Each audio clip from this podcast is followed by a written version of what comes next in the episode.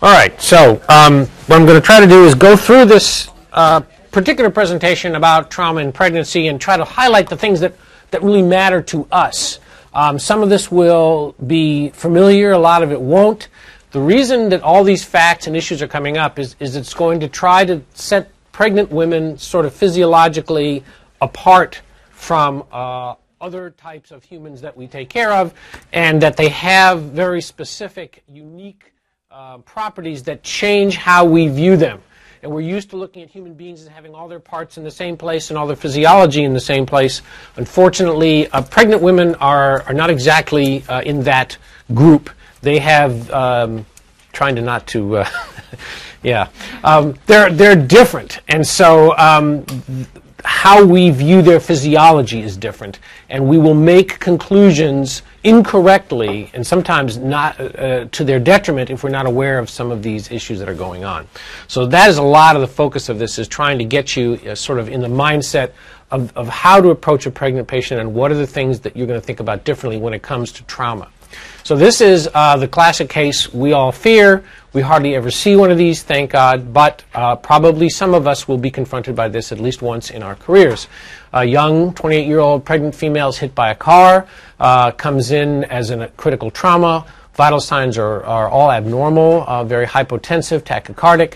Uh, physical exam very quickly as she rolls in the door. You mash on her belly. She, her belly is soft, and uterus fundus is at the xiphoid, meaning essentially she is term uh, and you start your aggressive uh, resuscitations, but in spite of everything you do, she arrests. And so it's like, now what? What are you supposed to do? And by the end of this lecture, yeah, right, call OB, right. By the end of this lecture, right, you will, you will uh, get to, to, it's a little more complicated than that. But yes, that's part of the issue. We'll sort of get you some idea of what you're supposed to do with this. Now, this is the poster child for what terrorizes us, but this is not what we see. I'm going to show you what we do see, and they're usually not this severe. Uh, and so that's where the challenge comes. All right, so trauma in pregnancy is absolutely, without doubt, the number one cause of maternal death that is not related to the pregnant state itself. So if you are a woman and you are pregnant and you are going to die from that experience, it's not going to be uh, because, uh, and it's not a pregnancy related issue. The most common cause of death is trauma. All right, and it's not rare. About 60%, 6 to 7% of all patients who are pregnant will have some form of trauma happen to them. And minor trauma, as we'll see in a minute, is not always so minor. Um, the most common cause of fetal death that we care about is this placental abruption. There are other things that can kill a fetus, you know, direct head trauma. That doesn't happen very often. What does them in what we worry about all the time is this one. And that's where we're focusing on is dealing with is there an abruption or is there not? Because that's going to drive the things like DIC and everything else, bleeding, blah, blah, blah, blah. So that's, that's the thing that, that really drives our, our concern. Um, there are three kinds of trauma. No duh. The kind of these these are the same, but they slightly have um, different ways of presenting in trauma patients, and we'll get to that in a little bit. But I want to go over these very briefly. Obviously, there is blunt trauma.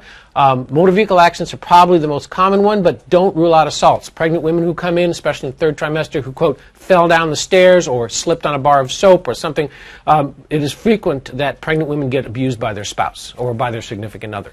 And so uh, pe- pregnant women are much more likely to get beat up than normal women. So um, that's a problem. Penetrating trauma, obviously, We'll talk about that. That becomes an issue. But also, one thing that's kind of weird is burns. Now, the burn treatment per se doesn't change any, but that the fetus is much more sensitive to carbon monoxide than is the mother. And the fetus is kind of like a carbon monoxide sink. So uh, it saves the mother at the expense of the fetus. Fetal hemoglobin really hangs on to carbon monoxide. And so there's a shift from maternal hemoglobin to fetal hemoglobin of the carbon monoxide. So when you get a maternal level and you go, oh, it's only 10%, not a big deal, um, that is a big deal because the fetus is going to be higher. And normally around 20% we start to get concerned. So we'll never know what it is in the, in the fetus. It'll only know what's in the mother. But if the mother has higher levels, we need to be concerned because it's going to be even higher in the fetus. And of course, lethal fetal exposure can occur in the absence of non-lethal, or in the presence, excuse me, of non-lethal exposure in the mother. So this becomes an issue for us as much as burn management. Okay, now we get into all of this stuff about how pregnant women are different and why it'll matter for trauma purposes. The first thing is essentially that uh, their plasma volume goes up substantially, about 45 to 50 percent by the time they're in the third trimester. Why do we care about that for trauma? Because that means they can bleed a whole lot and have normal vital signs.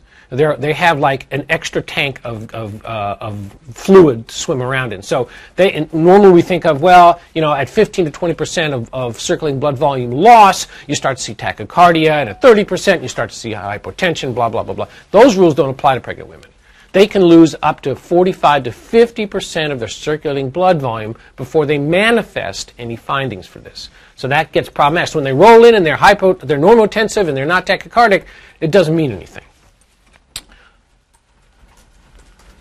Um, blood pressures tend to drop as, pro- as uh, um, pregnancy progresses. So it usually maxes out around the second trimester. So somebody who is 95 over 60 and has had trauma may not, in fact, have any issues going on with them because that could be normal for them.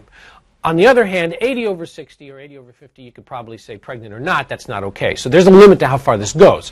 Usually it's about 15 to 20 millimeters of mercury lower during the second trimester.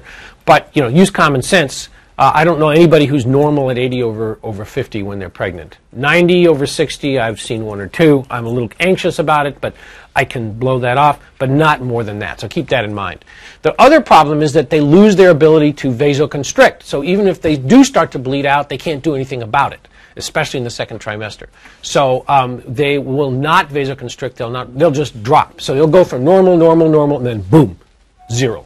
So they won't vasoconstrict and give you a warning. Uh, as you probably are aware by now, but I'll mention it anyway, uh, especially in the third trimester when you have this 25 pound bowling ball pressing on your lower abdomen, it tends to compress the vena cava, and so venous return gets compromised, and you can have problems with blood pressure, even though you may not have anything wrong with you if you stop venous return. So uh, obviously, we want to try and put them on the left lateral decubitus position. Now, if somebody's sick, how are you going to do that? Obviously, you can't just take the person and push them up on their side when they need to be intubated and they're sick. So what you end up doing is they put them on the backboard, supine, and you can stick stuff under the backboard and tilt them forward somewhat. So they remain sort of in a, in a relatively stable position on the backboard, but you can still get them, and you don't have to get them like at 90 degrees, you know, 15, 20 degrees sometimes is enough just to get the uterus off. And the other thing you can do is just take your hand and push. So if you push the uterus from right to left, and if you can't tilt them, and sometimes you can't while your colleague's intubating them, um, you can push the uterus to the left and try to decompress it off the vena cava. All right, so big deal there. All right, there's some hematologic consequences because of this expanding intravascular volume. They get a physiologic anemia. What does that mean? It means that their volume expands faster than their red cell mass. Both go up. They get more red cells and they get more volume, but they get more volume than they get more red cells, and so their quick drops. Uh, so if you see somebody with a hemoglobin, or excuse me, a hemoglobin 32 to 34 percent, that's nothing. That doesn't necessarily mean they've just bled out a massive amount. They were 45 and now they're 34. This is physiologic, especially when you get out to the third trimester, because of this expanding fluid that is more than the expanding red cell mass.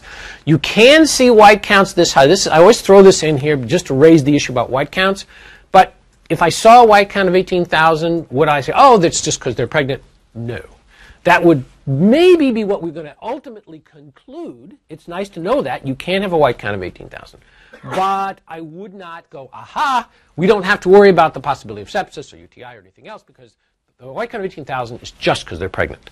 Probably not, but it could be. Put that in the back. If you end up doing a thorough diagnosis, you can't find squat, and the person looks like a rose and is like going, "Doc, I got to go home. You know, I got to, I got to uh, pick up my kids. I got to meet my husband." Um, then um, it's all right to uh, invoke that rule. Ah, the white count of 18,000 is probably because they're pregnant. But it's a sort of a diagnosis of exclusion. Keep that in mind. Obviously, also fibrinogen levels go up, and so a normal fibrinogen level in the third trimester of pregnancy is not a good idea. It's not something you want to see.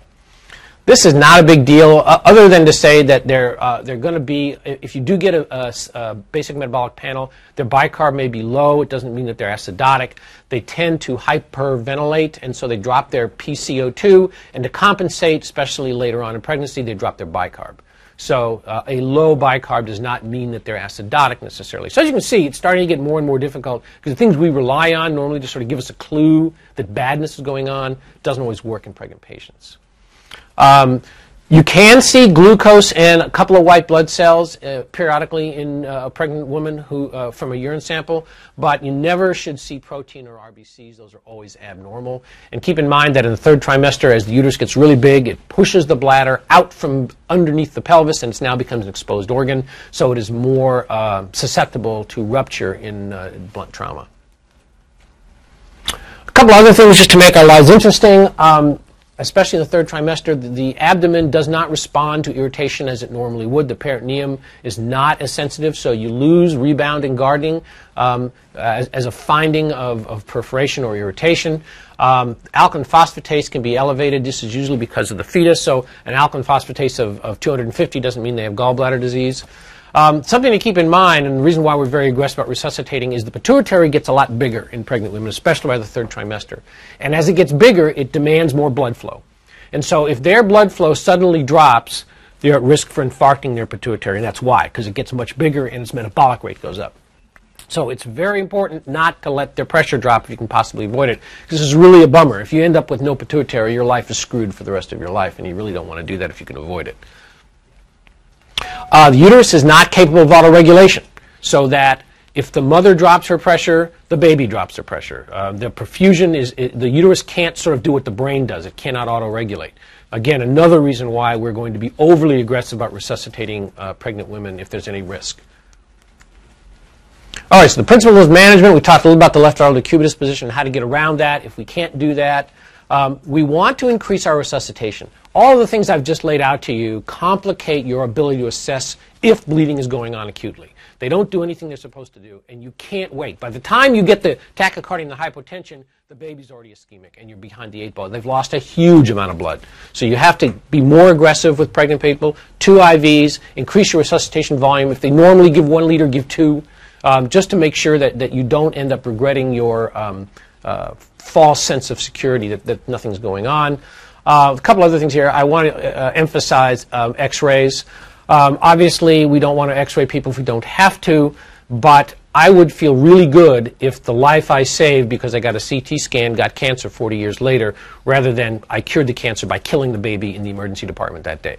So I'm not happy about cancer in 40 years, but I'm a lot more unhappy about a dead baby that could have been saved if I just gotten the CT scan. And we'll talk about that in a minute. So um, obviously, you don't want to be cavalier about it. But if they need films, they need films. All right, so they come in, you, you start your resuscitation. There's a couple of weird things you want to worry about. There's this thing called maternal fetal transfusion. Um, and that's bad because if you if you have an Rh negative mother and an Rh positive baby, you sensitize the mother, and she can never then give birth to another Rh positive baby because you get fetal hydrops. So you want to prevent that, and you can do that by giving them RhoGAM, which is a sort of an immunoglobulin that can block that response. The problem is making the diagnosis. Now, we'll all order this thing called a Kleihauer-Betke test, which basically looks for circulating fetal cells in the maternal circulation.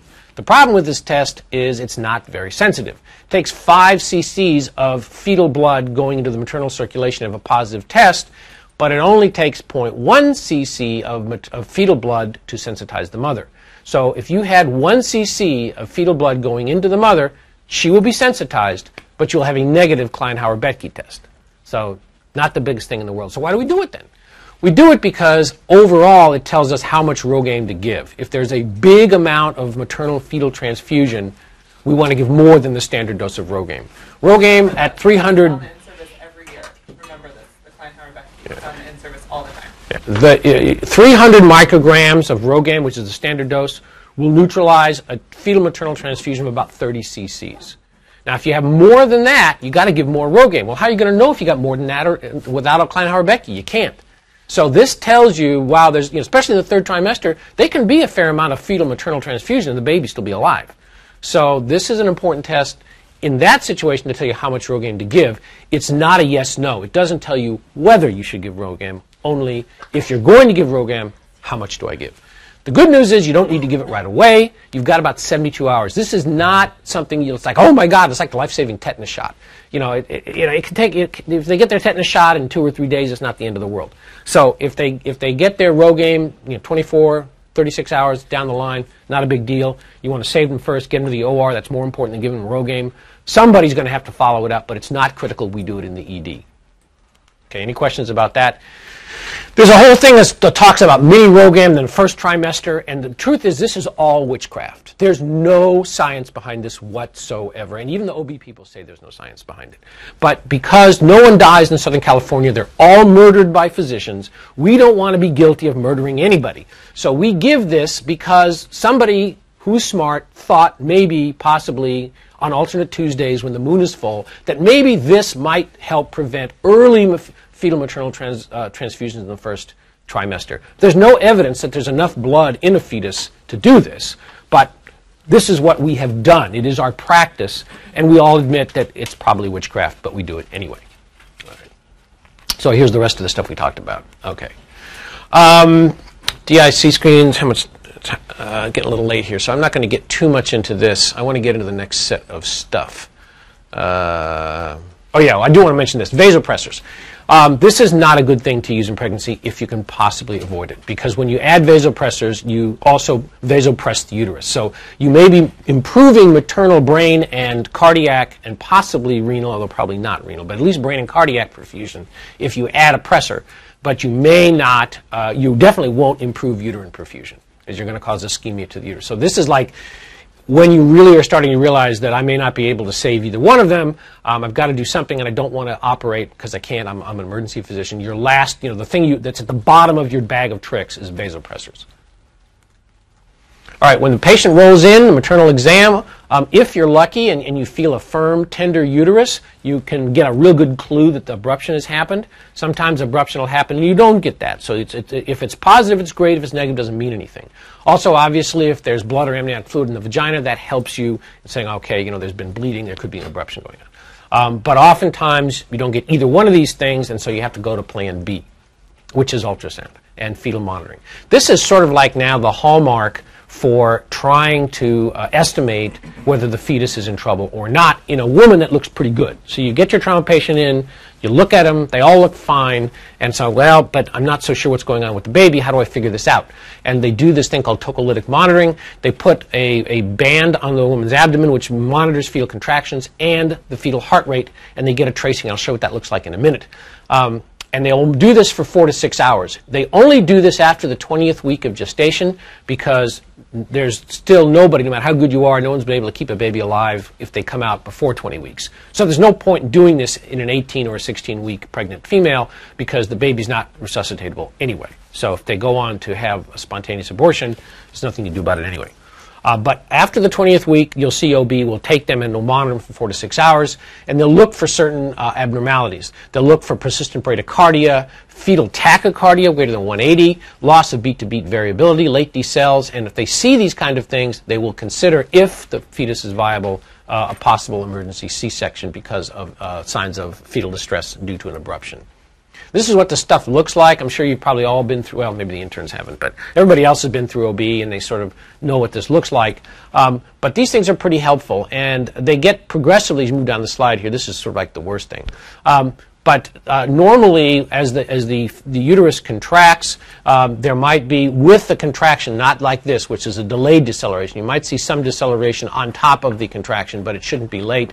A lot of times, though, you don't see much of anything, and you should see like this beat-to-beat variability. You know, the heart rate goes up to 150, 157, down to 137, and back and forth. That's a healthy baby. Um, and so these are some of the things they will utilize to help them make a decision: is an abruption present? say, well, then why don't you get an ultrasound? Ultrasound is just like everything else. It's great if it's positive. If you see bleeding you see an abrupted placenta, you're good. But if you don't see it, it doesn't mean it's not there. So it's very specific, but not very sensitive. And we are in the sensitivity business. And so because we can't be sensitive enough to ultrasound, we will rely on this. And by the way, so does OB. Um, so if uh, there is a uh, there's contractions that are less than one every 10 minutes after four hours, um, they will consider sending them home. Uh, we wouldn't do this uh, as emergency physicians, uh, and we probably won't ever have to, but if you're practicing in a rural area, um, ideally you really wouldn't want to send the patient home until the contractions essentially stopped. Uh, but the literature, for what it's worth, says that if there's um, uh, contractions less than one every 10 minutes after four hours, you're in good shape. What if there's one more than every 10 minutes after four hours? Well, you're in bad shape because there's a 20% risk of an abruption.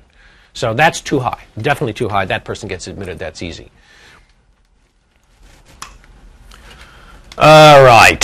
Uh, this is sort of what we summarized earlier. Um, so now, how do we manage these people? And of course, it's going to depend whether they have blunt trauma or penetrating trauma. So, uh, we're going to divide that into those two categories, and then we'll subdivide the penetrating trauma a little bit as well. So, um, if they uh, have blunt trauma. One of the biggest risks we face is preterm labor. You can feel sort of good about the fact that you can't stop it because it's really hard and very few people can. It's a really difficult thing to stop. Uh, you end up using fairly toxic agents like uh, ibuprofen and, and, and, those kind of uh, things, which are generally contraindicated. They do stop um, uh, uterine contractions, but they can be fairly toxic to the fetus and something we wouldn't use anyway. And even when they do use them, sometimes it doesn't work. So this is something that's really frustrating to deal with and, and hard to treat, and we would not get involved with that. Uterine rupture is not something we really worry about. Okay, it's just it's not common. I mean, our job is to worry about all the common things, which is basically abruption. For what it's worth, it's less than 1% of the cases. If you do see it, it's essentially 100% fatal to the baby. So you don't have to bust your, your, your don't worry about it. Don't get a heart attack over trying to resuscitate uh, a baby that's, uh, that where the uterus is ruptured. Basically, just concentrate on the mother because the, the mortality for, for the, the, the uh, mother is actually fairly low if you're good at it. So you want to focus on resuscitating the mother. If there's uterine rupture, uh, essentially, um, the, by that, the, time that that's happened is usually you know, out in the field the baby by the time they arrive is, is usually dead. So that's it's not a, should be a focus of your concern. All right, placental abruption, we've talked about that. That is the thing we, we worry about most. Uh, direct fetal injuries happen, but there's nothing we can do about those anyway, and so we want to focus on the things that we can do something about. All right, so uh, it, when a woman comes in the third trimester that's had blunt abdominal trauma, essentially the physical exam, as I alluded to, is not reliable. A lot of volume, they can be bleeding, they can look great, they don't have peritonitis, they may not have a tender uterus, so what are you going to do? Um, you could do peritoneal lavage. This used to be what we all did way back when. I don't know if there's anybody here as old as I am. Probably not. We used to do this all the time. Uh, it is safe for what it's worth in pregnancy if you have to do this. If you can't, if your CT scanner's down, uh, and it's it's useful in all these kind of conditions because uh, it'll tell you what's going on inside the abdomen. Uh, you can use ultrasound. We do that now with the FAST exam, and you can also use the CT scan. With regards to the CT scan, there is really minimal risk after the 20th week. And that's important because before the 20th week, there's really not much you can do about the baby anyway. If the mom's really in trouble, the fetus isn't survivable, isn't viable anyway. But after the 20th week, in theory, the fetus is, um, and after the 20th week, it is also relatively resistant to radiation. And we've already had one M&M in the past uh, 12 months where the lack of getting a CT scan caused significant morbidity, uh, not mortality, fortunately, but significant morbidity. And in this situation, failure to get a CT can kill two people. Uh, and so, again, it's not something you leap to willy nilly, but if you need the CT, you need the CT, and you can let the radiologist and the OB person, you know, worry about oh the radiation. Your job is to do is to save the baby and to save the mother, and CT scans can be life saving. So keep that in mind. If the patient is sick, when in doubt, get the CT scan. Gunshot wounds. Um, these are the other. There's going to be two forms of penetrating trauma: stab wounds and gunshots. Essentially. Gunshots are easy because the path of the bullet can be anywhere. We don't know where it's going. Those essentially all go to the OR. Uh, as far as we're concerned, all gunshot wounds should be explored. Now, there is some literature about certain kinds of things where you know, they bob and weave, and they may, may elect on the surgeon's part not to take them to the OR. As far as we're concerned, that's the fallback. Gunshot wound to the abdomen, you call the surgeon, then you go to the OR. Yes? That's reference being explored. Pardon? We're not doing anything by exploring no, no, no. But, but the point being, the expectation is to get them ready to go to the OR because the, the general fallback position is the general standard of care is gunshot wounds to the abdomen get explored. Um, the uh, mortality for the fetus is pretty high. It can be as high as 75, 80%. A lot, excuse me, morbidity. The mortality can be as high as, as, as 50 to 60%. Um, so this is this is not a, a, a low risk uh, issue to the baby at all. And even for the mother, there's a 20% risk of other injuries. Okay, now the uterus, especially in the third trimester, tends to be like a bulletproof vest. So if you get shot in the abdomen, it usually ends up in the uterus, and the rest of your body is pretty much okay. However, as we know, bullets travel around, and you can still end up with um, uh, a visceral injury, and at 20%, that's too high, so they get explored. Stab wounds are a little different. It depends where you get stabbed. Okay, if you're stabbed in the lower abdomen um, and you're unstable, it's an easy, you know, hypotensive, God forbid, then you go to the OR. Not a big deal. But if they get stabbed in the lower abdomen, they come in and they look well, then essentially we sort of step back and we do a more traditional trauma evaluation. We'll get the ultrasounds, we'll do a lot, a lot of other sort of non-invasive stuff because isolated stab wounds to the uterus can be managed without surgery at all. Uh, also, there isn't a whole lot in the lower abdomen by the time you're your 30th week of pregnancy. Almost everything that's down there has been moved. So there, about all you can hit with a stab wound to the lower abdomen is the uterus. And since it depends, many uterine injuries are not managed operatively, or they'll go in and sometimes repair the uterus and do nothing else. So there, it's, it's a much less intense evaluation. So these individuals can be managed expectantly, and you would expect to see a sort of a, a slower pace by the surgeons, trauma and OB, with these kinds of injuries. When you're dealing with upper abdominal injuries, generally speaking, this is like a gunshot wound. Because to stab a third trimester pregnant woman in the upper abdomen is like fishing in a stocked pond. You're almost always going to hit something. There's just, just very unlikely, be very hard to miss something. Because again, everything has been moved. Everything that was down there is now up here. So it's very hard to stab somebody in the upper abdomen and not hit something. So uh, they need to go in. The other thing that's really critical is even if miraculously you missed all the solid organs, if you hit the diaphragm, it's just a, a, definitely a smoldering time bomb. Because if they go into labor and they perfed their diaphragm, their uterus ends up in the diaphragm and into their, into their chest, it, it's a catastrophe for baby and mother. So you don't want to miss a, a, a, a, perforated diaphragm. And so for that reason alone, many times they'll take them to the OR to explore them, to make sure that they can go into labor safely. All right, um, chest wound, just remember the diaphragms are high, so you want to stick your finger in, the, if you're putting a chest tube in a pregnant woman, make sure your finger is in the chest cavity because the diaphragm is going to be a lot higher. Head injuries, no big deal there. Just remember that uh, a, a, woman that comes in with hypertension and comatose uh, after a car accident, but the car was hardly damaged at all. You can't figure out why she's so. How could you get a subdural? How could you have a bleed? It might not be any of those things. She may have just had an eclamptic seizure. So, young woman, third trimester, hypertensive, comatose, think not just head trauma, think eclampsia because the treatment's totally different. They don't need to go to the OR for their head, they need to go to the OR for their belly for their, to deliver the baby. So, very important not to get fooled by that.